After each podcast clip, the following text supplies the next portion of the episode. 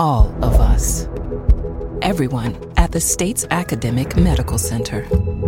All working together to deliver complete care now and for generations to come. All over the state, including hospital and clinic locations from the Delta to the Gulf Coast. All for one reason you, the University of Mississippi Medical Center. All for your health. This is an MPB Think Radio podcast.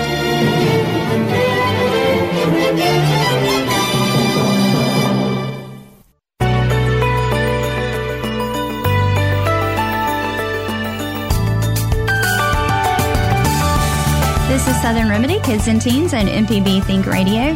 I'm Dr. Morgan McLeod, Assistant Professor of Pediatrics and Internal Medicine at UMMC. Today we have Dr. Whitney Herring on with us. She is a pediatrician as well, but she is has a specialty in childhood obesity, and so she takes care of children with who are obese and have complications from obesity, which unfortunately we're seeing more and more. And most of these obese teenagers are becoming obese adults, and so we're seeing a lot of that in our internal medicine clinic as well. So we're going to be talking today about childhood obesity, the different complications, some things that you could do as a parent to help your child to prevent this or to treat it. And we'd love to hear from you.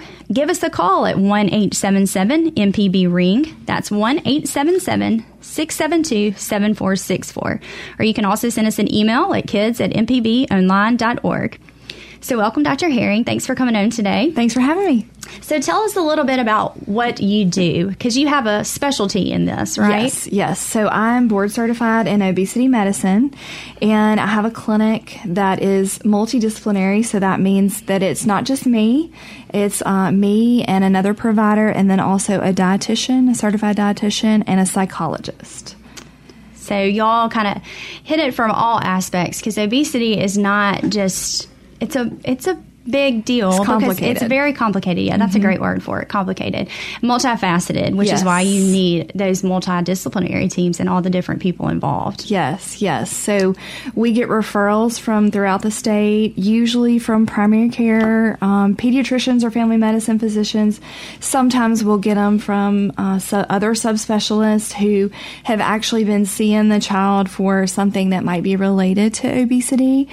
Um, and most of the time, it's triggered by the the primary care doctor looking at their growth and seeing a problem, mm-hmm. and that's when they um, they usually will try themselves to help, but uh, after a certain point, they send them to us to get um, specialized help. Yeah, yeah, because it's hard to do that in our 15 minute clinic visits that we have as pediatricians and internists to do all the counseling and the education that it takes, um, especially in our pediatric patients. Yes, yes. And we know obesity is a disease and it's not simply calories in, calories out, not simply what you're eating, exercise. There's a lot of different um, aspects of it that are just more complicated, like we were talking about earlier, and uh, need to be addressed. Yeah, yeah. So I know as a med peds physician, I see a a ton of teenagers with high blood pressure and, mm-hmm. and kids as well too. Um, we have some with diabetes as well that we take care of because as as med peds we're kind of the we're used to taking care of it as adults, not as much as kids. But since we have all that training, we do take care of a lot of our teenagers. Mm-hmm. Um, and so I'm I'm seeing it more and more in our clinics and our resident clinics, and so it's definitely something that needs to be addressed and talked about. Yeah. So thank you for coming on with us today to to do that. Yeah. So, uh, a few statistics I found uh, just over the past 30 years, the rate of childhood obesity has doubled and the rate of teen obesity has quadrupled. So, I mean, that's it's pretty prevalent, mm-hmm. unfortunately. Mm-hmm. Um, and we know that children that are obese from ages 5 to 10 years, 60% already have one risk, fa- risk factor for cardiovascular disease. And so, cardiovascular disease is what we consider risk for heart attacks and mm-hmm. strokes, are typically what we think about. So, that includes high blood pressure, high cholesterol, diabetes, different things like that. So, 60% of kids 5 to 10 years old already have one of those risk factors. Yeah, it's pretty scary. Yes. Because um, even several years ago when I was still doing my residency, we still weren't seeing it as much as we are now. Mm-hmm. And certainly, me being in a, a weight clinic, um, you know, seeing the majority of those issues there. But um, it, it, really, if you think about it, five to 10 years, I mean, we're talking about Kid, elementary school, kids, yeah. and they're already needing to be on blood pressure medication and um, make changes um, in terms of their diet and um, exercise amounts to try to lower lower their blood pressure, lower their cholesterol numbers. And so, if you think about it, um, this risk this young just amplifies their risk later mm-hmm. on. And sometimes it's hard to explain that to a teenager that right. this is, you know, we're not trying to be mean. Mm-hmm. We're just trying to mm-hmm. address because it's hard to see as a teenager 20 years from now 30 years from now right. when you're going to have the major problems so. right and they i mean just teenagers in general i mean we know that they don't they're not able to really realize long term consequences mm-hmm. yet. And they don't really, even if, even having a family member with diabetes who maybe has had something you know surgery to have a toe removed or something like that is still hard for them to really um, see that a change made now in choosing a healthier food item or drink is going to make a difference and keep them from potentially keep them from having to have that. Right. It, it's hard for even my adult patients because a lot of times you don't necessarily feel bad with a lot of these problems. Right. High blood pressure doesn't make you feel mm-hmm. bad. Diabetes, I guess, sometimes can, but not mm-hmm. always. Cholesterol, you usually don't feel any problems with. So it's it's hard even in my adult patients, much less my kids and teens that have these yep. problems because when you don't feel bad, it's hard to justify having to take a medicine or right. cut things out of your diet. So it's it's very complicated. So. Yeah, and um, probably the most common thing that we see kids coming in with that is affecting them on a day to day basis is maybe joint pain, uh, back pain. They may have trouble playing sports, may not be able to keep up with their friends when they're doing PE or playing outside. They may get really short of breath quickly. Um, and of course, there are things that that could be due to that aren't necessarily weight related. So, you know, obviously that would need to be checked out um, by their doctor. But, um, usually you know, if they're not yet having those issues, then it is more of kind of a silent thing going on that they're not even realizing is really hurting them from the inside. Mm-hmm. Yep. So we're talking today with Dr. Whitney Herring. She is a pediatric obesity physician. And so we would love to hear from you. Maybe give us a call and share some tips that you found with your kids or that found to be helpful or advice that you were given that you found to be helpful. We'd love to hear from you. Give us a call at 1 877 MPB Ring. That's 1 877 672 7464. So, how do we monitor for obesity? Because um, we have, you know, we stress in here all the time make sure you're getting your checkups and you need to be seeing your doctor regularly. But tell us a little bit about what the pediatrician does to monitor that. So, every time, really every time you go to the doctor, your child will at least get a weight. Um, it, with checkups, they'll get a weight and a height. And above the age of two, they will have a body mass index or BMI calculated for them, and that is plotted on a growth chart. Most of the time, we use a CD, CDC provided growth chart. Um, but once the body mass index percentile gets above the 85th percentile, that's when kind of the concern starts starts. And 85th to 94th percentile um, is overweight category, and 95th and above is the obese category. Um, there we are seeing a lot more um, severe obesity. So we now have a growth chart that gives us how far above the 95th percentile, how severe the obesity is. So you might hear a doctor say, oh, we're at 120% of the 95th percentile, which really, um, increases your risk for those cardiovascular disease issues like we kind of touched on earlier. And so that's really when the doctor will say, okay, um, we're starting to see a problem here. Now, they may get concerned if there's um, a sudden weight gain mm-hmm. um, that is really out of the normal. Um, and that's when they might start talking to you about, okay, we might need to change some things. Although, really, it's recommended that um, advice about healthy habits things to eat that are correct, things to drink that are the best things, and then, of course, plenty of physical activity that starts from the time really they're born. Mm-hmm. Um, so hopefully, you don't have to get to the point where somebody's concerned, right? And that's that's what I try to counsel my patients' parents on too is try not to necessarily avoid, you know, restrict, I guess would be a better mm-hmm. word. You don't want to do that. You want to try to start as early as you can, just making those healthy mm-hmm. choices mm-hmm. so that it becomes a habit, so that that's what your child expects, so that you don't feel like you're restricting them or keeping them from living a normal childhood and enjoying ice cream and different things like that. Right. But just going and initiating those healthy choices and keeping them active as early as you can so that that way you hopefully won't have those problems down the road. Right. And and we know that it's important also for the parent or caregiver whoever it is to model that behavior. So, you know, if you want your child to eat vegetables, then they're more likely to eat them if they see you eating right. them. Yes, yes. And that's why family dinners, I always say, are so important. Right. Not only for talking to your kids and that open communication, but also so they can watch what you eat. And if they see you doing it, they're more likely to do it. Right. Right, exactly. So we're talking today about childhood obesity. We'd love to hear from you. Give us a call at 1 877 MPB Ring. That's 1 877 672 7464. We'll go to Don. Thanks for calling, Don. Yes, actually, you just addressed one of the comments that uh, I was going to make about parents modeling behavior. I was a public school teacher and coach for years, and then became a personal trainer. And uh, anyway, the, one of the biggest things that I often saw were parents who modeled that behavior uh, as the child was growing up uh, was a very big factor mm-hmm. uh, in the outcome. But you've just addressed it. Yes. No, well, thank you so much for sharing that because you've seen that and how it works that children respond to what their parents do and they will follow those behaviors. So thank you so Absolutely. much for calling. Okay. Bye bye. Bye bye. Have a good day. So yeah, so that is it's so important, and that's one thing I always try to stress, and I know y'all do too, because when you have you you invite the parents and make sure that the parents are at the appointment so that everybody gets on board. Because it's not fair to just single out your child.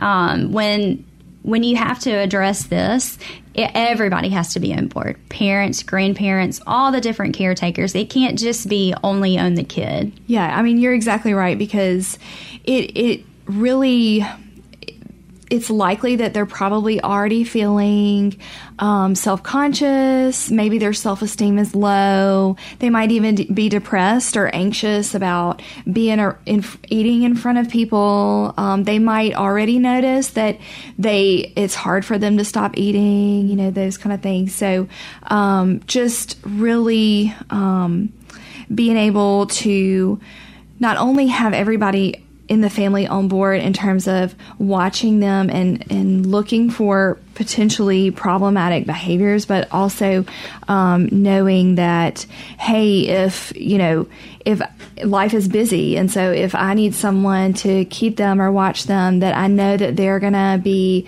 with me and knowing that we need to cut down on certain things or make sure that they're active or whatever it may be. So we'll take a quick break and then we'll continue our discussions about childhood obesity and its complications and how we can prevent it and treat it. We'd love to hear from you, so give us a call 1 877 MPB Ring. That's 1 877 672 7464. You can also send us an email at kids at mpbonline.org.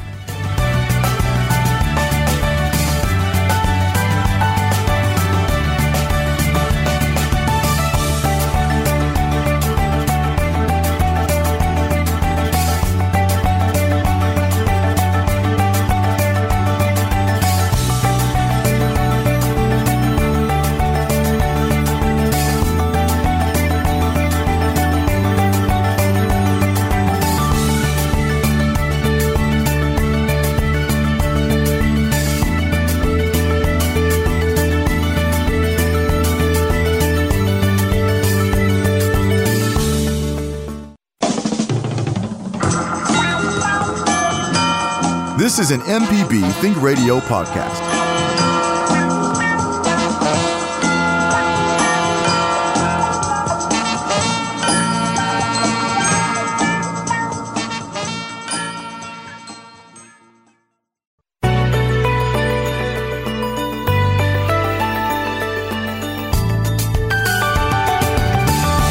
This is Southern Remedy Kids and Teens on MPB Think Radio. Today we're talking about childhood obesity and the different complications and um, different frustrations maybe that you have uh, when we're trying to take care treat our children with this as well as care for our children with this, uh, both as physicians and parents and family members and, and everything uh, that is involved. Because as we've talked about, it's a very complex and complicated issue that is only becoming more and more rampant.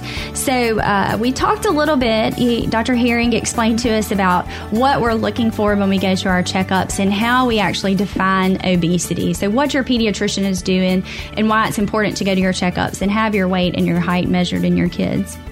But now let's talk a little bit about what we actually do. So if we do recognize that a child is having problems with their weight, that they are overweight or obese. Um, what what kind of things are we looking for exactly? We kind of talked a little bit about it earlier, but tell us exactly kind of the different comorbidities that we're looking mm-hmm. that go along with it. Right. So one of the most common ones that um, most people have heard of is um, hypertension or high blood pressure. Um, so that's one of the first things that we check for. For the majority, we're not going to necessarily make a diagnosis the first time we see them, but it's something that we have to kind of keep tabs on, and your pediatrician can help you do that too, or a family physician. Um, we, of course, will check the weight and height and calculate the body mass index and kind of see where we are. Um, for the most part, we will, um, if labs or blood work have not already been done, we will get those and um, some examples of what we check for. We'll check cholesterol. We'll check um, for blood sugar, blood sugar average. Um, we also check kidneys and liver. And um, one of the things that um, we're looking for with, well, I'll give you several examples, but um, when we're looking at the liver, one thing that people I don't think always realize can be a complication is something called uh, fatty liver that's not related to alcohol. And uh, we know that that can damage liver, and we don't want that to happen. Uh, but really, there are weight loss and uh, bariatric surgery the only two treatments. Um, so diet and exercise based weight loss or, or surgery, and we try not to go the surgery route, uh, especially in a, in a child. Um, with blood sugar, of course, we're screening for diabetes, and um, there is something called pre-diabetes, which means that you're not quite to the diabetes level, but um, pre-diabetes can be concerning, and um, if it's high enough, we we start to consider medication. Um, of course, we want to give every opportunity to make be able to decrease that number with just changing things in your diet and exercise. Um, we're we're also sometimes looking for is there another cause for for obesity? Um, the most common is just that um, it's some people will say excess calories, but um, environmental causes. Now we know genetics play a big role, uh, and that might not be due to a single um, genetic change. Um, usually, if that's the case, then there are other problems coming along with it, like um, maybe um, some maybe learning disabilities or something like that. It usually wouldn't be just obesity. Um, and then, so that can be inherited. You know, if you have a family history of weight problems, then you're more at risk to have them yourself. Um, there are also things that people, a lot of people get concerned about thyroid.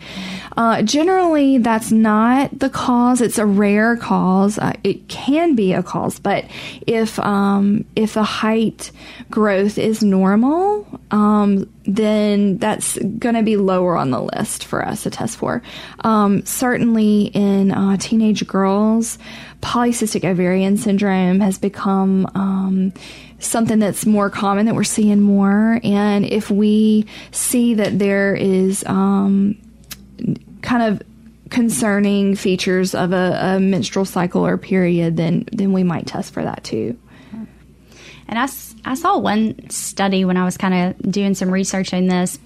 I think it was like a Danish study several years ago. I'm not sure if you're familiar with it, but it was twins that had been adopted from from other families, and they they followed them, and they actually saw that m- more likely it was the twins ended up being about the same size and having the same comorbidities, like when it came to obesity and their weight, than it actually was their adopted families. Mm-hmm. It was mm-hmm. more related to the twins. So, mm-hmm. I mean, it, it definitely tends to run in families. We yes. see that a lot. Yeah. yeah. But like you said, it's not always a genetic reason necessarily, but it does right. tend obesity tends to run in families.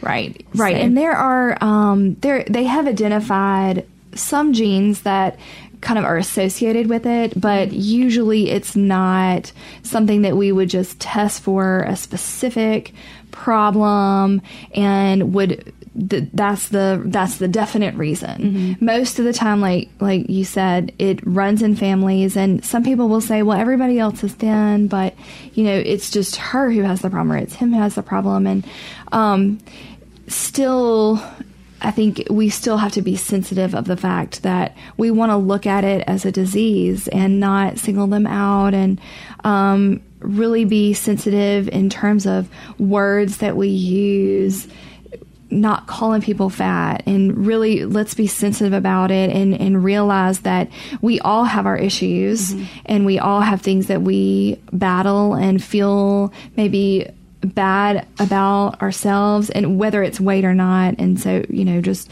also teaching our kids to to be sensitive to that as well. Yes exactly so we're talking today about childhood obesity. We'd love to hear from you. So give us a call at 1-877 mpb ring. That's 1-877-672-7464 so we've diagnosed that the child is obese. So, what kind of stuff are you going to counsel your patients and tell them to do first? Well, when they come to our clinic, they see a dietitian, and that that is a huge, huge, huge part of it.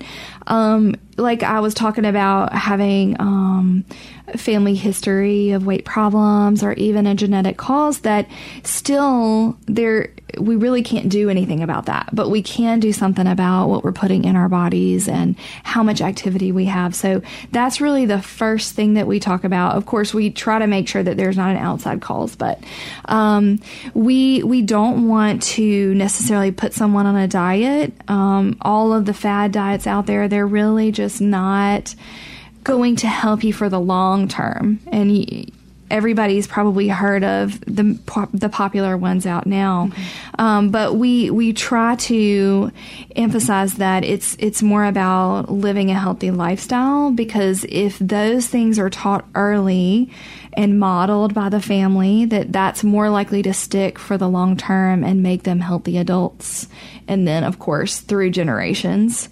Um, so lifestyle is the key word. Yes, so yeah. It's it's yeah. not we're going to be on a diet. We're going to it's we're going to change our lifestyle. Right. And that's not easy. I mean, I I think with that anybody could say that it's hard if they're trying to be better about not as many sweets or sodas or whatever. And um I don't like to completely restrict certain items or certain groups of items because I think it's all about moderation. Mm-hmm. And um, the truth is that m- for the most part, if we cut something out completely, we're going to end up craving it and then we're going to eat more of it or drink more of it later on.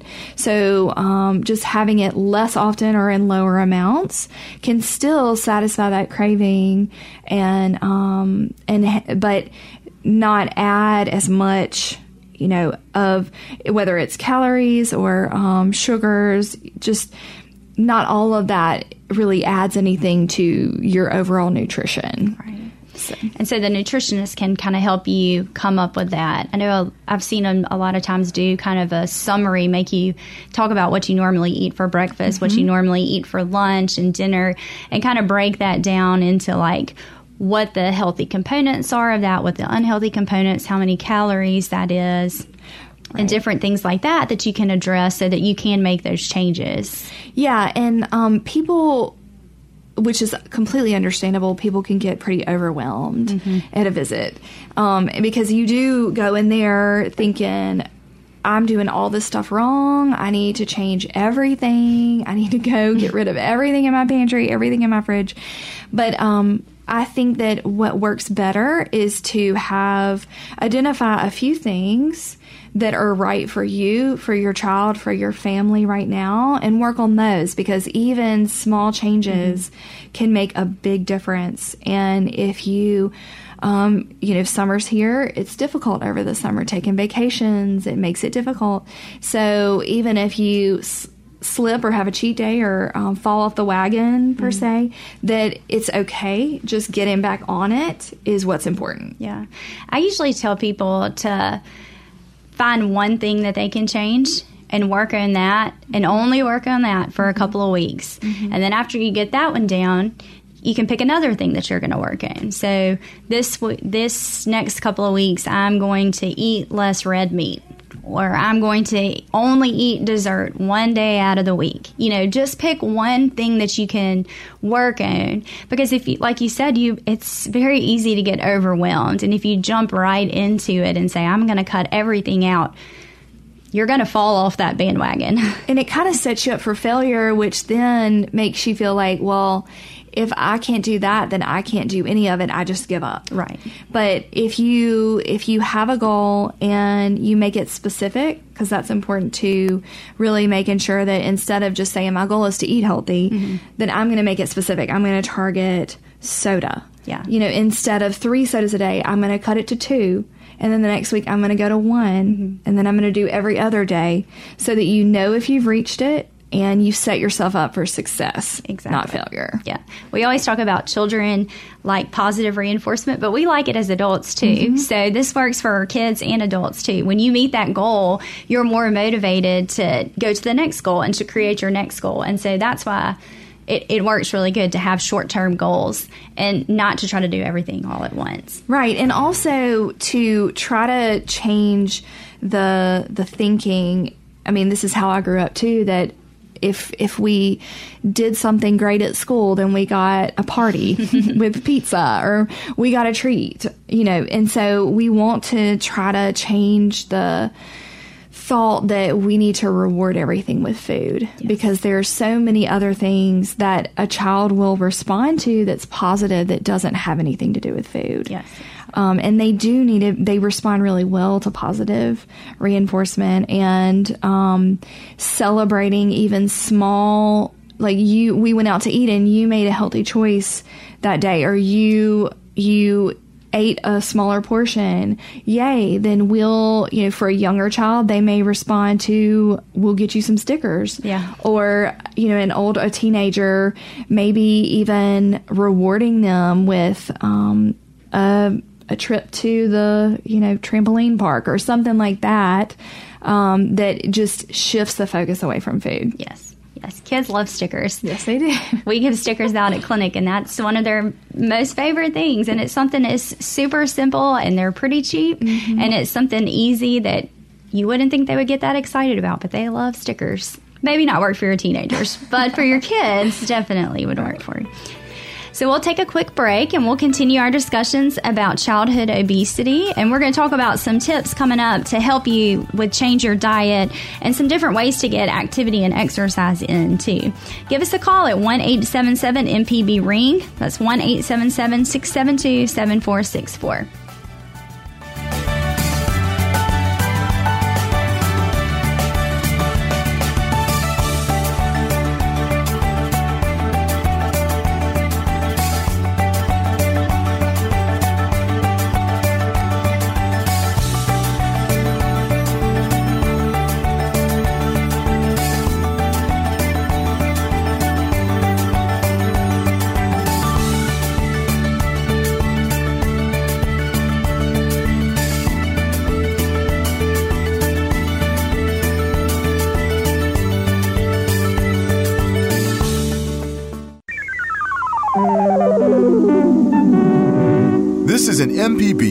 Radio podcast.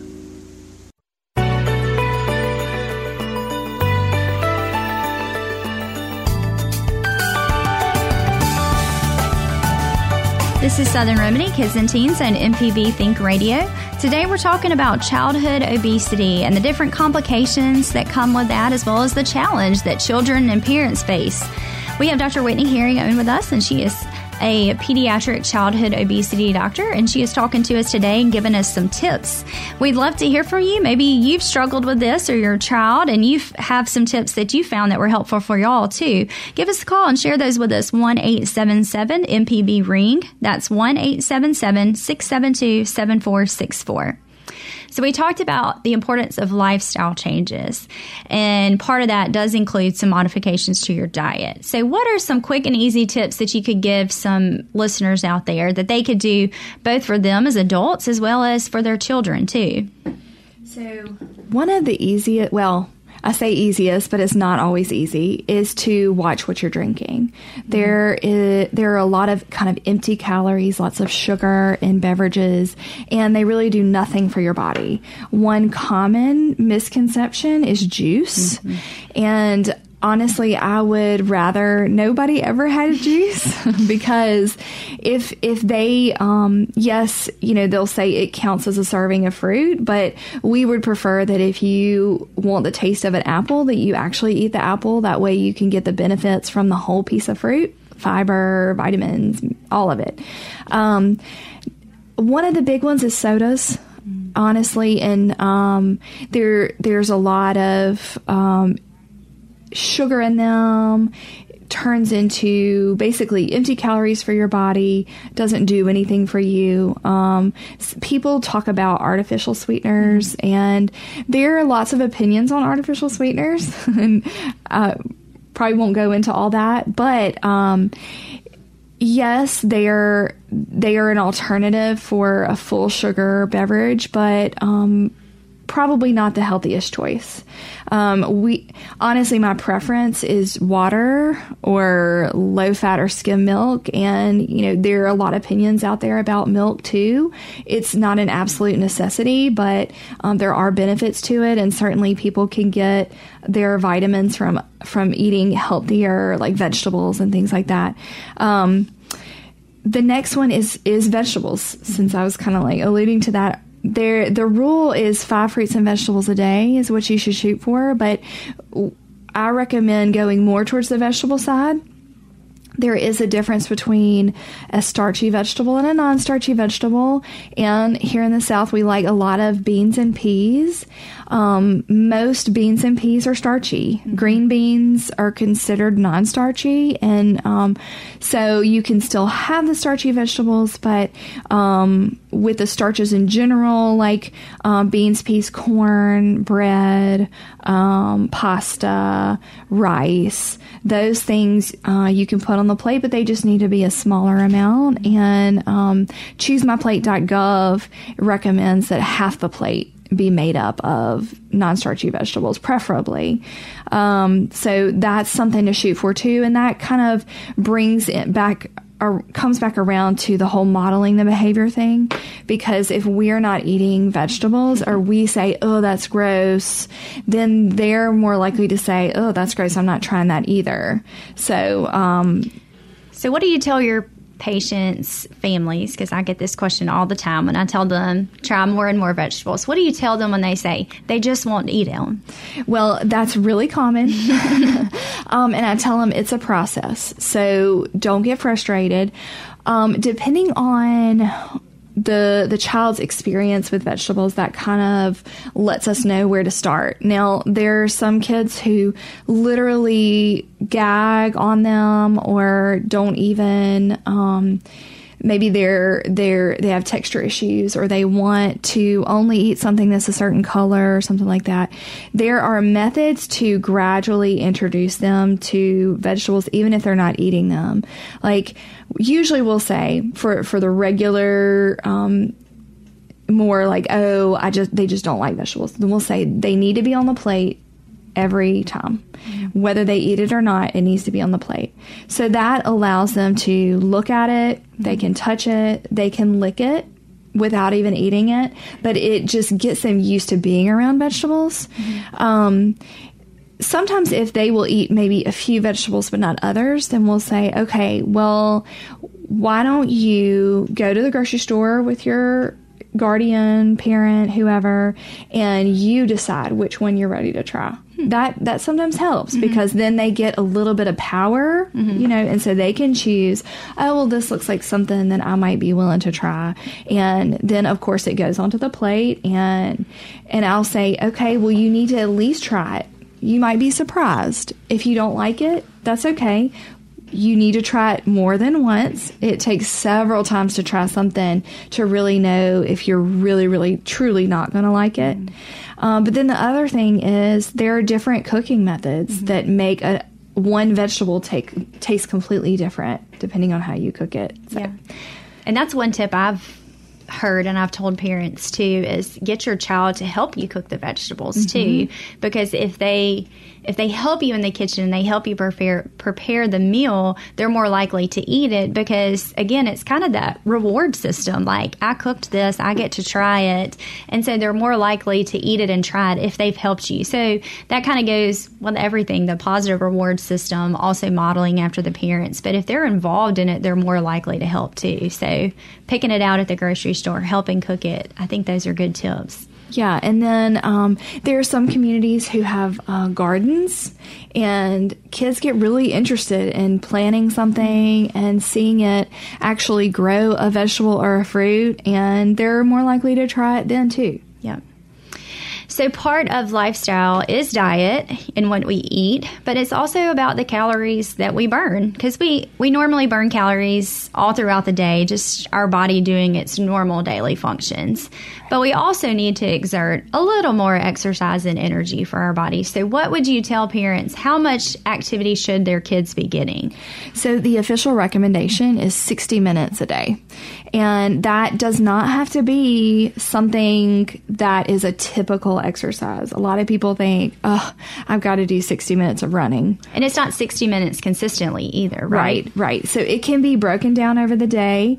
Um, so if they have a quick 10 minutes in the morning, then they can get that 10 minutes and then they can, maybe they go to school and they have an hour of PE. Well, of course, the hour would be your 60 minutes, but um, even if it's less than that, it, it can add up over the day. So it doesn't have to be all in one sitting. It can be something like a, a dance video that you're dancing with. Some people find that doing a treadmill or um, running outside or doing a bike is not their preferred way and they get bored and they're less likely to do it. But if they have an outlet where they almost forget that they're doing physical activity, then that that tends to stick and they're more willing to do it. Right. Right. That's what I usually tell people. With adult supervision, you can get on like YouTube and different things like um, Amazon Prime. I know there's all kinds of videos on that too as well. And I'm sure there's plenty of other sources out there that I just am not aware of. But there's so many videos out there that you can do that are free and available that you can find on YouTube with workout videos and dance workout videos and yoga and different fun things for your kids. So it's not you don't just have to go walking up and down the street.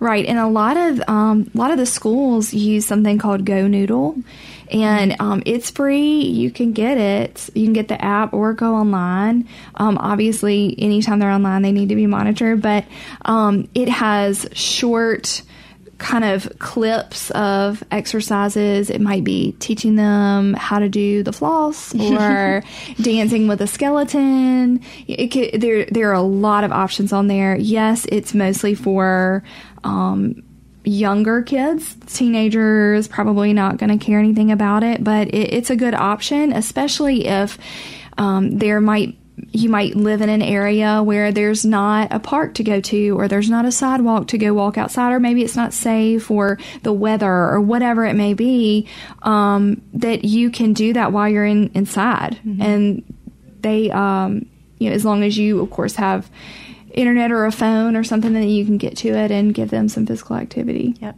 And parents getting out there and exercising with them also is always good too, because again, modeling that behavior. If they see you out there doing it, they're more likely going to do it as well. right And so, kind of on that topic of, we talked about how good um, online and YouTube and Amazon and all these different things are are great to help, but they also can be a little detrimental as well. So that limiting screen time is also really important because kids can get bogged down in their iPads and their tablets or TV or video games and things like that too that prevents them from going outside. Right. Right. So it's it's recommended that they don't have any more than two hours, um, and certainly babies and um, really young children shouldn't have any TV at all.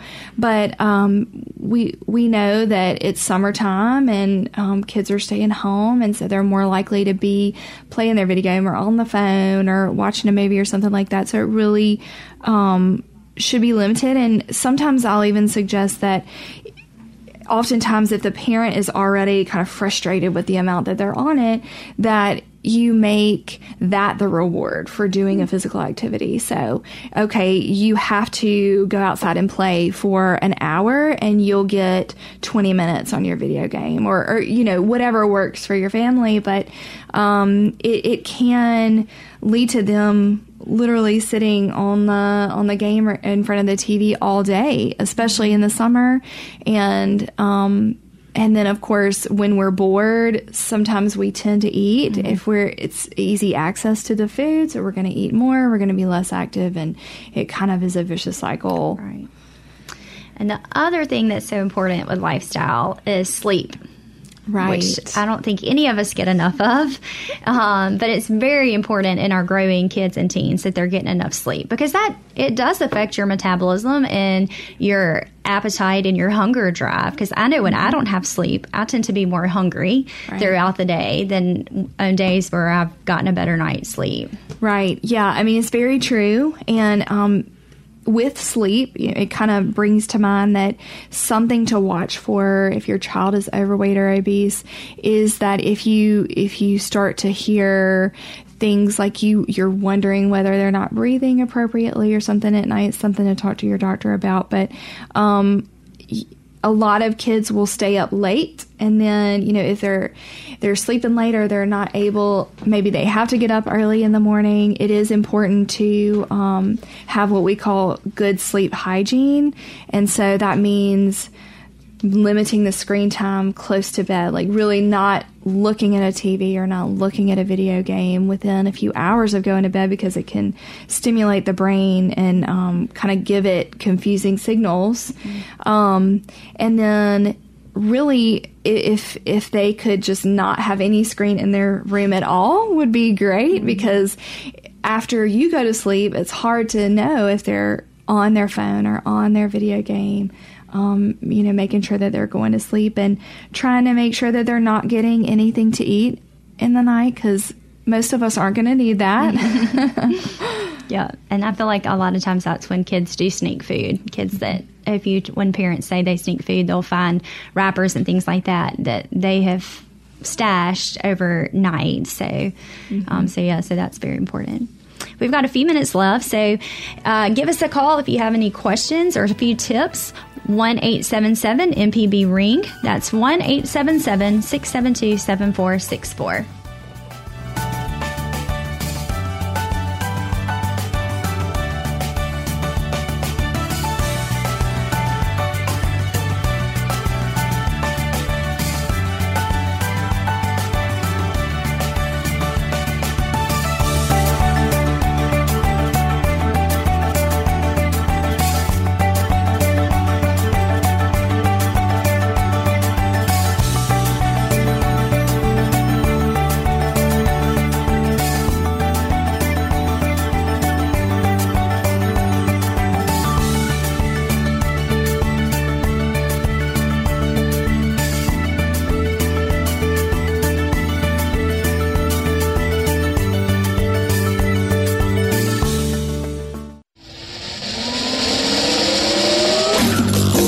This is an MPB Think Radio podcast.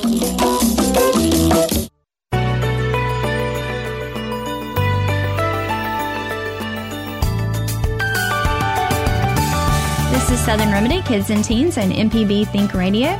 Today we've been talking about childhood obesity, different ways we diagnose it, the different complications and the challenges that the children's and parents face when they're dealt with this disease. Dr. Herring has been giving us some good tips, and we've got a few minutes left, so we're going to talk about a few more tips and some of the complications that come along with diabetes, not just physical, like high blood pressure and diabetes and different things like that, but emotional. You know, we were we were actually talking about this and how it it's a very sensitive subject, and a lot of people don't like to talk about it.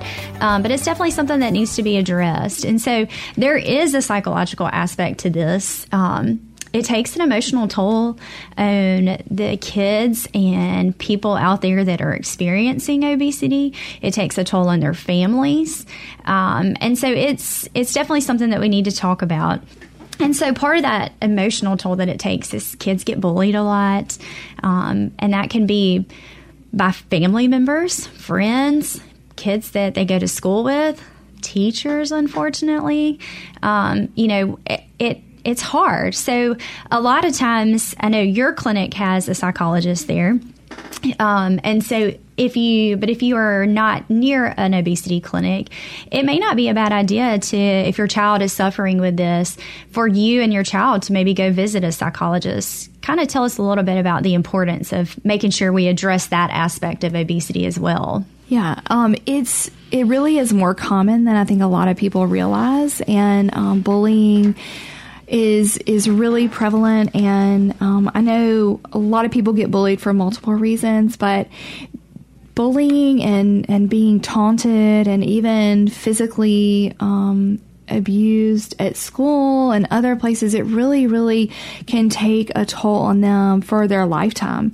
So it's, it's something that does need to be addressed and they need to have a safe place that they can come and talk about it, whether that's a family member or a friend or their school counselor. Sometimes um, it, it, certainly wouldn't won't hurt for them to be able to discuss these things and really um, learn to cope.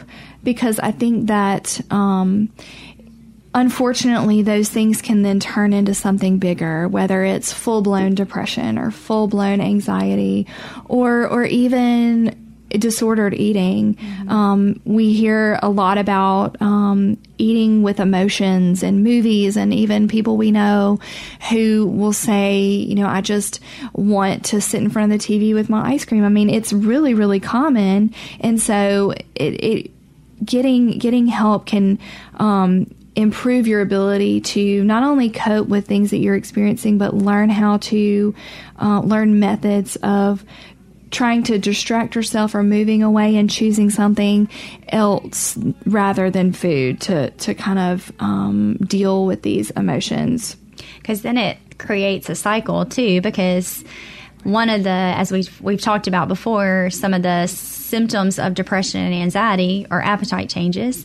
And so it's, you know, a lot of patients who are obese experience depression and anxiety, and then they tend to eat more as part of their symptoms of the depression and anxiety. And then it just creates this cycle and it's, it's hard to break. Mm-hmm. and it so, is. Um, I've talked many times in here. I think counseling is a wonderful thing. And so I definitely think getting a counselor or a psychologist involved in the treatment of obesity and the disease process, I think it's a very important aspect of it. Yeah, and to remember that we can play our part um, as family members and as friends to um, ourselves be kind mm-hmm. to people and remember that you know, we could easily be in the same situation and um, that using derogatory terms to refer to someone is is just not productive. Right. So um, just being being careful about what we say and remembering that we don't want to be called those names either. Exactly, exactly. And it takes everybody getting involved too. So hopefully, this has given some people some tips out there. Um, if you are, if you have any more questions, you can always give us an e- shoot us an email at kids at mpbonline.org, and we'd be happy to answer any other questions. Thank you, Dr. Herring, for coming in with us today and sharing some of your expertise. This has been Southern Remedy Kids and Teens. It's a production of Mississippi Public Broadcasting Think Radio and is funded in part by a grant from the University of Mississippi Medical Center and generous from listeners like you. Today's show is engineered by Jay White. I'm Dr. Morgan McLeod. Join us next Thursday at 11 for Southern Remedy Kids and Teens. And stay tuned for NPR's Here and Now coming up next on MPB Think Radio.